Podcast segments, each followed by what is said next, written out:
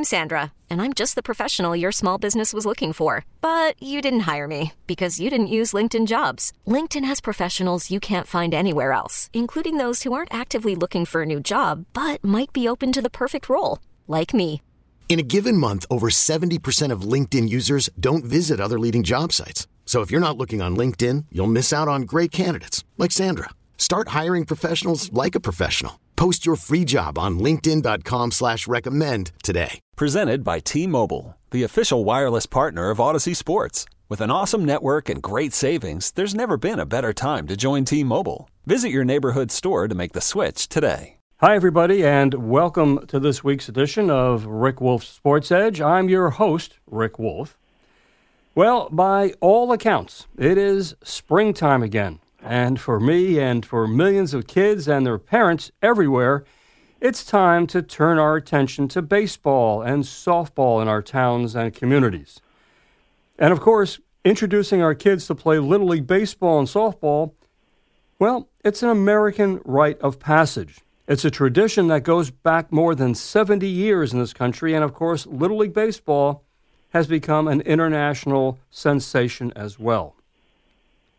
Simple truth is, Little League Baseball, as a brand, has come to represent all the right and good things when it comes to youth sports in this country. And most importantly, Little League is all about safety for our young ball players. But is that really true? And even more than that, Little League Baseball, like so many youth sports in this country, has been undergoing some major transformations in terms of its popularity. Now, just very quickly, Little League Baseball was born in Williamsport, Pennsylvania, back in the late 1940s.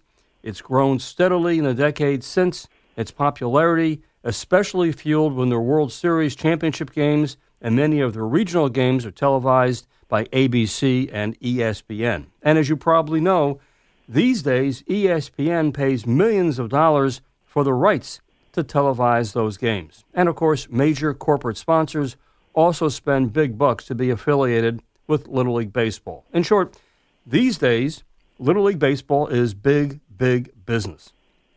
But along the way, well, Little League Baseball has not always been on top of their game when it comes to protecting the players.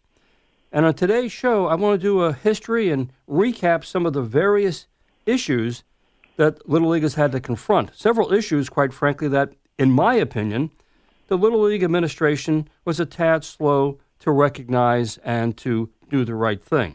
Now, don't get me wrong. I still believe that Little League Baseball is a wonderful institution and that young kids still look forward to opening day in their town's league. They love going out and being cheered by their parents. But the truth is, Little League Baseball has been seeing its numbers drop dramatically in recent years the issue of pitching safety related to kids under the age of 13 throwing curves and sliders, that's a concern. Kids and pitch counts. The continuing challenge to figure out which bats to use and which ones are safe. All these issues continue to crop up each year, and there are continuing concerns about youngsters trying to pitch in games and not only can't throw strikes, but because they can't throw strikes, they put real fear into young batters. And the biggest concern of all with Little League Baseball, particularly in these parts where the weather is cold in the spring, the games are so long and so boring. And on top of all this, baseball, our national pastime, seems to be drifting farther away in terms of attracting new players. That's a real, real concern. In short, Little League Baseball is going to have to need is going to need to have to figure out a way to to reinvent itself. Okay, a lot of ground to cover. And to do this, I've asked my longtime colleague Steve Kallas to come on the show this morning to discuss all these things. Now, Steve, as, as many of you know, is a longtime contributor to the Sports Edge and a New York City attorney. He's also the sports director of WestchesterCountyPost.com and the head of a Facebook group, Speaking of Sports with Steve Kallas. In fact, I would definitely encourage you to check out this Facebook group, Speaking of Sports with Steve Kallas, and consider joining. It's all sports all the time. Okay, Steve, good morning. Uh, a lot of ground to cover here, but let's start first with the decline of Little League and its popularity. Yep, great to be with you as always, Rick. I'll start right with Little League Baseball, where um, I've mostly researched from the 2019 Little League season. As you know, in 2020 there was no Williamsport tournament at all. Last Mhm. year there was a modified just U.S. tournament. So I think it would be unfair because the numbers probably are really down the last two years, obviously. But in the Daily Herald of Everett, Washington, state of Washington, May 22nd, 2019, uh, author Joshua Horton uh, said the following. Uh, while Kevin Fountain, who is the Little League International Director of Media Relations, admitted uh, that since the late 90s and early 2000s, when the Little League participation was the highest, since then, uh, generally up to 3% decline in registered players every year since then. So that's a big number, and it comes right from Little League. So there's no dispute about that. Um, Well, let's but- just let's just sink in for a second. As you said, the Little League sort of reached its uh, height of popularity. I'm guessing the late 1990s, early Yep. Uh, uh, 2000s. And Yep. You're telling me they're saying that they're losing three percent of their enrollment every year since then. That's 20 Yes. years since then. I mean, Uh, that's, up that's up to three percent. That's what they stated. So we have to think probably the numbers are more, but whatever. I don't want to get into that spitting contest. Sure. But I wanted to give you some specific numbers from a well-known little league, and if you follow little league baseball at all, you'll know this league. Warner Robins, Georgia, is a team. Little League in Warner Robins, Georgia, is a team that won the whole thing in 2007 Mhm. went back to the final eight in 2011. Mhm. And there is another recent article, August 23rd, 2019, where they quote Chris Chavous, I hope I pronounced his name right, C H A V O U S, who in 2015 became the president of the Little League in Warner Robins, but also played years ago in the Little League. He's a lifer at Warner Robins. And he was discussing how in his Little League, uh, a year or two after they won the World Series in 2007, they had a thousand or more kids registered. As of 2019, and again, we're not going to go to 2020 or 21, they only had 524 kids. And there's a whole article uh, about essentially what happened. And they not only talk about this little league, and I want to give you a quote from Chris Chavous at the end, but I just wanted to give you a bigger picture for the Southeast region, and I'll just give you a quick quote with these numbers that are incredible. The Atlanta Journal Constitution estimated that Little League participation in the Southeast region, composed of Alabama, Florida, Georgia, North Carolina, South Carolina, Tennessee, Virginia, and West Virginia, has dropped 43% since 2007. what? And they- 43%? 43%. And this is an area where the weather is good and baseball has been uh, It's sort of- hot. yeah, it's been a rock solid foundation for years. You said Warner Robins won the, the championship in 2007. We're not talking like 50 years ago. Correct. And they also had, just in that same paragraph, the Glastonbury Little League up in Connecticut, Rick. Yeah. Uh, not not prime baseball weather, as you know. Uh, they had 947 kids register for either baseball or softball in 2019, down from over 1,500 in the mid 2000s. All right, so so what? Why is this happening? Is it because that baseball is uh, no longer popular with kids? Is it because um, uh, there are concerns uh, that the if your kid, if you feel your kid at age nine or ten is is a pretty good ball player, are you just going to say, "Oh, fine, I'm going to get my kid out of little league and take him over to a travel or a club team"? Uh, is, that what's the reason for this drop off in uh, enrollment? I think that's right. To me, the travel teams, and look, my son played on a travel team, but the travel teams have essentially made Little League almost rec baseball. When you look at, you think you're watching the best players in the country who are 11, 12, and now 13 with that dopey age increase a few years ago. yeah, If yeah. you think those are the best 11 and 12, 13 years olds in the country, very few of them are among that group. Some of them will play little league and a travel team, which we'll talk about later when we get into pitch counts. But um, I think for the most part, little league has become secondary as a baseball place to play, but also all the other things you've talked about. The game is viewed to be too slow. You always have the uh, the bad kids in right field. Please don't hit it there. Um, but I also think today, now with these esports, which I know you've actually done some shows on already, Of course, sure. Um, you know, people are sitting on their couch playing baseball on a computer or something. Uh, so I think it's partly esports, partly what's viewed to be the boredom of baseball. You and I, of course, are baseball guys and just think it's so much more sophisticated than anything else that you can have time to think between pitches. But I think it's partly that. I think it's partly the rules. I think it's partly Little League who will tell you all the things they've done can even do more, and I know we'll get to that later as well. What can what can we do for baseball, frankly? But yes, I think the the things you've just enumerated are kind of the reason for it, and there just doesn't seem to be that love of baseball. You know, we've criticized MLB for years for starting the World Series when they start the World Series, and you know, kids can't watch the end of World Series games anymore. Whatever we think of football, and I love football, but the Super Bowl starts at 6:15 in the East or 6:30 in the East every year. Yeah. I know it's one day, but they should start all World Series baseball games at like 7 p.m. so kids can watch it, but they don't. We're and ta- it comes from all of these places. I yeah, uh, we're talking this morning, of course, with Steve Kallas. We're talking about what in the world is happening to Little League Baseball. The numbers uh, are just staggering in terms of the drop off of kids signing up. And we're finding out, well, what's causing this is because the game is considered to be boring uh, for little kids. It's too tough to play, is because the kids who are talented tend to be siphoned off into travel and club teams. All this and a lot more we want to cover this morning here on the Sports Edge. Let me take a time out when I return. I go wrap and back to our conversation with Steve. Stay with me. Welcome back to the Sports Edge, everyone. My my guest this morning is Steve Kallas. We're talking about Little League and uh, you know the general concerns we've had over the years with Little League, and now, of course, we just mentioned in the first segment about the uh, declining numbers of kids playing ball.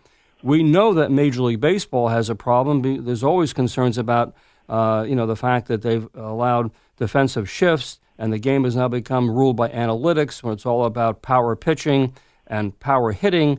Uh, the game has become, unfortunately, boring at the big league level. Now the question is, is all filtering down to the kids at the younger level? But for years, we've known that Little League Baseball has an issue because kids are not gifted at a very young age when they're six or seven or eight just learning the game. They're still trying to figure out the skills and how to master them. But yet, Little League Baseball traditionally in this country is a game of just kids stand around in the outfield for a couple hours bored. There's nothing going on. Pitchers really can't throw strikes. Batters aren't really gifted yet to hit hit the ball anywhere.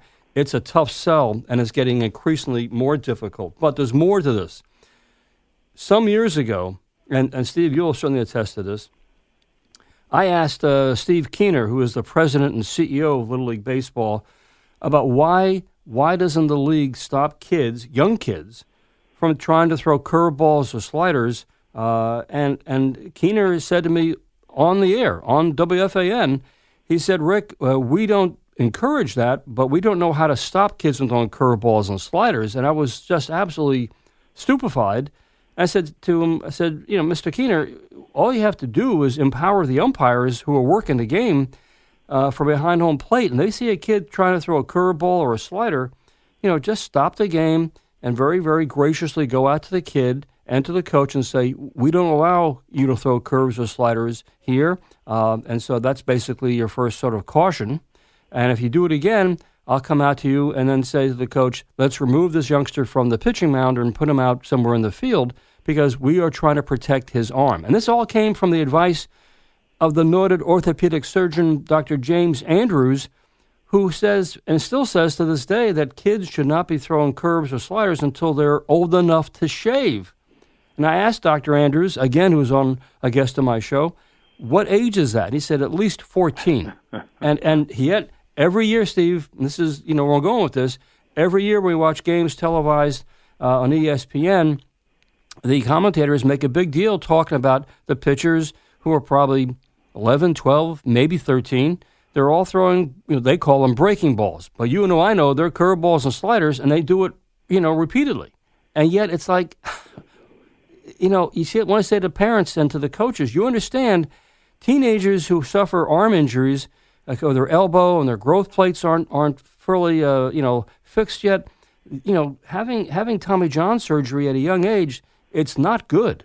I mean, Dr. Andrews, I believe, said that the the the the cure rate, for lack of a better term, is like only 70 to 75 percent with kids, teenagers going through Tommy John surgery. So you got to be very careful about this.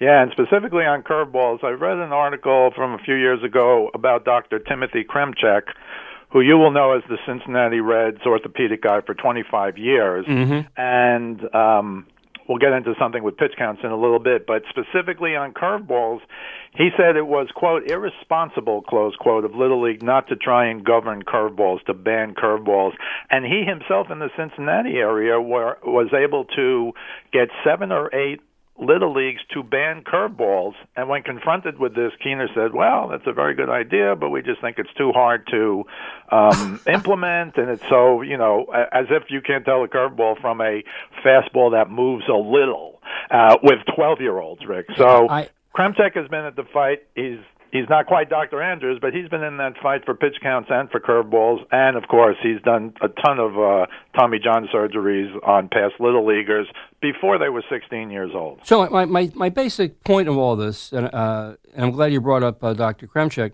is the fact that parents, if you're watching Little League Baseball on TV and you're thinking, well, should I let my kid throw curveballs and sliders? Well, if they're doing it and they're allowing it in Little League, I guess it's okay. I guess it's safe. Even though there are a lot of top physicians and surgeons saying, uh, no, they should not be doing that. And again, Keener knows this. He was asked directly about this 10 years ago and said, yeah, we can't stop it. Yeah, you can stop it. It's easy to stop. Let's move on to the whole thing about, about pitch counts. Steve, give us a real quick uh, recap on this whole history because I think a lot of people will think that this was something that basically was just uh, cooked up by Little League and it was done, uh, but, but total free will. And it's not exactly what happened here. Well, Little League in 2007, and we gave them great credit for it at the time, did institute a pitch count for the first time, first league. In the past, you know, six innings, you could have thrown 60 pitches, you could have thrown 160 pitches. It didn't matter. But they did after listening to Dr. James Andrews. Now, Dr. Andrews and his number two, uh, Glenn Fleisig, they recommended 75 pitches per game and 100 pitches in a week. There was even a video of Dr. Andrews saying we had to fudge up the 75 to 85 to get Little League to approve it, and that's what was instituted. Uh, however, they never told Dr. Andrews that they just unilaterally changed the days of rest. He said you pitch up to 75 or 85, you need four days of rest. And unbeknownst to Andrews and Fleisig, Little League just changed it from four days to three days in the regular season and two days in what becomes the wacky, you know, Williamsport tournament. So guys could literally pitch Monday, Thursday, Sunday, and throw 255 pitches in a seven day span. We talked a lot about it at the time. I Right. did some research. Uh, I remember a kid named Kyle Kotkamp from Ohio who threw 237 pitches in a week or eight days. And we had written some crazy numbers, and only CC Sabathia that year he pitched on three days rest for the Brewers had thrown more. Nobody else in the major leagues had thrown more. Um, you got Doctor, uh, you got Keener on your show to say, oh, if Doctor, you know, Andrews comes to me with this kind of complaint, I'll blah blah blah blah blah. Yeah, I just want to point out this this this Kyle Kotkamp with all those pitches in one week. That was all legal. It was all allowed was, under was all legal under Little League rules at the time. Yes, the end of the Kyle Cott and there was another kid on his team who threw a lot of numbers, the, a lot of pitches. The end of that story is uh, Tim Kremchek in Ohio uh, performed Tommy John surgery on both of them by the time they were 16. so, but with respect to the pitch counts, now I eventually spoke to Dr. Andrews. I had an interview. It was Steve Kallas, WFAN, you know, and he was very nice. And I said, "Are you concerned that they've changed the days of rest from four to three to two?" And Steve Keener had said, if you were concerned, he would look at it. And he had no idea it had happened. And he was, I won't say livid, but upset. I asked him, well, what about can you throw 255 pitches in seven days in the Little League? And he said, uh, that would be very worrisome to me. That's the most he said to me. And then a year later, in 2009, they changed it to this day now little league it's always 4 days of rest when you go between 66 and 85 pitches however rick he also recommended years ago 100 pitches a week and as you know if you pitch with 4 days of rest you can throw 170 pitches in 6 days to this day that's 70% more than Dr. Andrews has recommended so it's no secret why you have all these Tommy John surgeries including Dr. Kremchek who on Real Sports a couple years after we did all that work, frankly, um, he said it was abuse to have a kid throw that many pitches in that many days. And he's the one who, again, operated on Kyle Kotkamp and the other kid from uh, from Ohio. So There's a long history. It's still that way today. Yes, you get credit for the four days of rest. No, you don't get credit for throwing 70% more pitches. They've refused to put in a weekly limit in pitch counts. And one more thing I'd like to say, because we also have to talk about travel ball. You know, the star pitchers usually go to a travel team. Some of them try to play both. That's a very dangerous thing. Uh, but baseball heaven out in Yaphank, Long Island, a beautiful facility. Uh, you know, I've been out there a number of times. It's beautiful. But they have in their 11 page rules for 2021 last year, they have one line on pitching restrictions, and here's what it says Rick, quote, Baseball Heaven does not enforce any pitching restrictions for tournament play. So that means your kid can start Friday, pitch a game, and in theory come back on Sunday and pitch another, and that happens on occasion. Yeah, I, I'm, I'm glad you brought this up in terms of the impact of, of travel and, and club teams because that's clearly what's going on here. And as it, this really falls upon the parent. If your kid Correct. is a pitcher, uh, you and the kid's pitching a lot, let's say on Sunday in a little league game or Saturday, and then he goes to play on his travel team on Monday or Tuesday, you as the mom or dad got to say to the coach, "No, he pitched and threw a lot of pitches on the weekend. He's not pitching here. Yes. You can put him in the outfield." Or you can have him play infield, but he's not going to pitch. And you got to be pretty uh, emphatic about that because let's face it, coaches uh, want to win, and they have a kid who can pitch. Yeah, but the problem is you, you, every pitch that your kid throws takes something out of him, and that's something that parents just don't seem to understand. Uh, and again, this is on top of the whole concerns about throwing sliders and curveballs. Um, uh, this is just again, so Little League has made progress, but as I mentioned at the, at the top of the show, they don't seem to make enough progress fast enough to make sure that everybody understands exactly what, what the priorities are. We're talking uh, with Steve Kallas about all this. And, Steve, um, before I forget, if people want to hear more about this, can, can, you, can you steer them to that terrific video that you did about pitch counts and also aluminum bats uh, uh, on the Power Memorial uh, Academy YouTube page? Can you tell people how to find that? Yeah, well, I'll be brief. Uh, Five years ago, as you know, Rick, I was inducted into the Power Memorial Hall of Fame. 5 Mm-hmm. years later, I'm the guy who's interviewing all the Hall of Famers.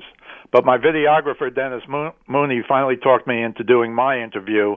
And I'm not going to direct people to my interview, which is very long. But within that, I did a 10 minute thing that is separate about what you and I did all those years ago about pitch counts and aluminum bats. Don't forget we helped uh, State Senator Jim Oddo get wood bats in New York, which to this day the world didn't end when they had wood bats. but you would go to YouTube. Uh, Power Memorial Academy has its own channel, so you go to YouTube. Just type in Power Memorial Academy, and when it comes up, there'll be a few videos. But there's one that is just a Power Memorial logo, and if you click on that, you'll go to 33 Hall of Fame videos. But one will say Steve Kallas and Rick Wolff. I think it says Steve Kallas and Rick Wolff talk about it, but of course it's Steve Kallas talking about what Rick Wolff and to a lesser degree what I did with respect to pitch counts and Dr. Andrews and aluminum bats also because they used to be weapons. I know we're going to talk about them after the break. Yeah, well, it's it's a great, great resource. Uh, so yeah, I'm glad you, I'm glad it's posted on the Power Memorial Academy YouTube page, uh, friends. It's really worth checking out. All right, let me take a let me take a pause. Uh, after I come back from the commercial break, we'll continue our conversation with Steve Kallas. Hey, don't forget to uh, check out my website at AskCoachWolff.com for all sorts of uh, resources and books, my blog and podcast. You can find all that at AskCoachWolff.com. You can also follow me on Twitter at AskCoachWolff as well. And of course, with spring in the air, we're talking about Little League Baseball and uh, the concerns and the problems and hurdles that Little League Baseball is beginning to encounter uh, in, in recent years. And my guest is uh, Steve Kallas. We're talking about all these various things. Uh, you know, Steve, just a quick reminder, we'll go through this quickly. You know, for years and years, Little League Baseball maintained an, an unshakable belief that a ball coming off an aluminum ba- uh, bat did not have a greater exit speed velocity than a ball off a wooden bat. They were exactly the same. I still find that just mind boggling and hard to believe. I even recall Mike Mussina, who grew up not far from Williamsport and uh, I believe uh, served on the Little League board. Yep. He said, you know, yeah, it's exactly, it's no difference. I, but I got so many calls from listeners and coaches and parents uh, saying, reaching out to the show in bewilderment, saying, look, anybody who goes out and throws batting practice to a kid, if they have an aluminum bat versus a wood bat, you, you know, you're taking your life in your hands just because of the the, the, the trampoline effect off a, an aluminum bat.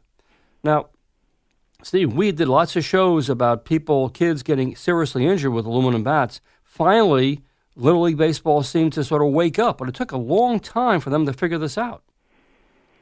Absolutely, and and and no matter what they say, they they maybe can get into the neighborhood of a wood bat, but they can never get to a wood bat. And of course, as you know, the other knocks are the sweet spot on an aluminum bat is much bigger than it is on a wood bat. Yep. And also, as you know from playing in the old old days like me, you hit a ball off the handle of a wood bat, especially if it's a little cold out. Good luck with the ball going 30 feet. You hit a ball off the handle of an aluminum bat today, you can get a bloop single to left or a bloop single up the middle. So there are still differences. Uh, when we first started doing it, they were really really weapons. It was the wild, wild west.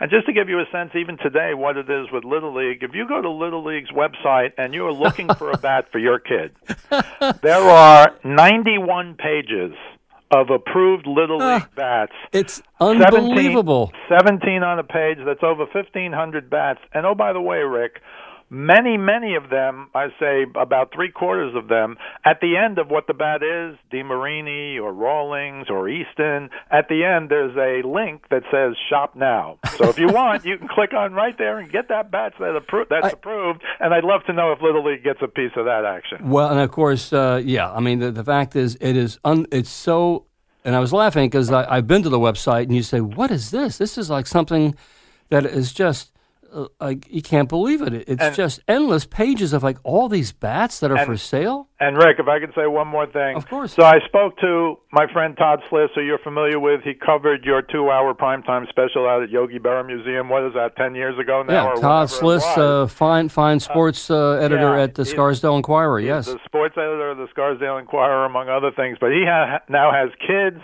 and he still covers Scarsdale baseball and Edgemont baseball, as you know. Mm-hmm. And I spoke to him, and he said, "Yeah, aluminum's still king. Everybody uses aluminum. Nobody uses wood." I spoke to my friend Joe Heinzman up in Connecticut. Yeah, everybody in the Ridgefield Little League, yeah, they use aluminum.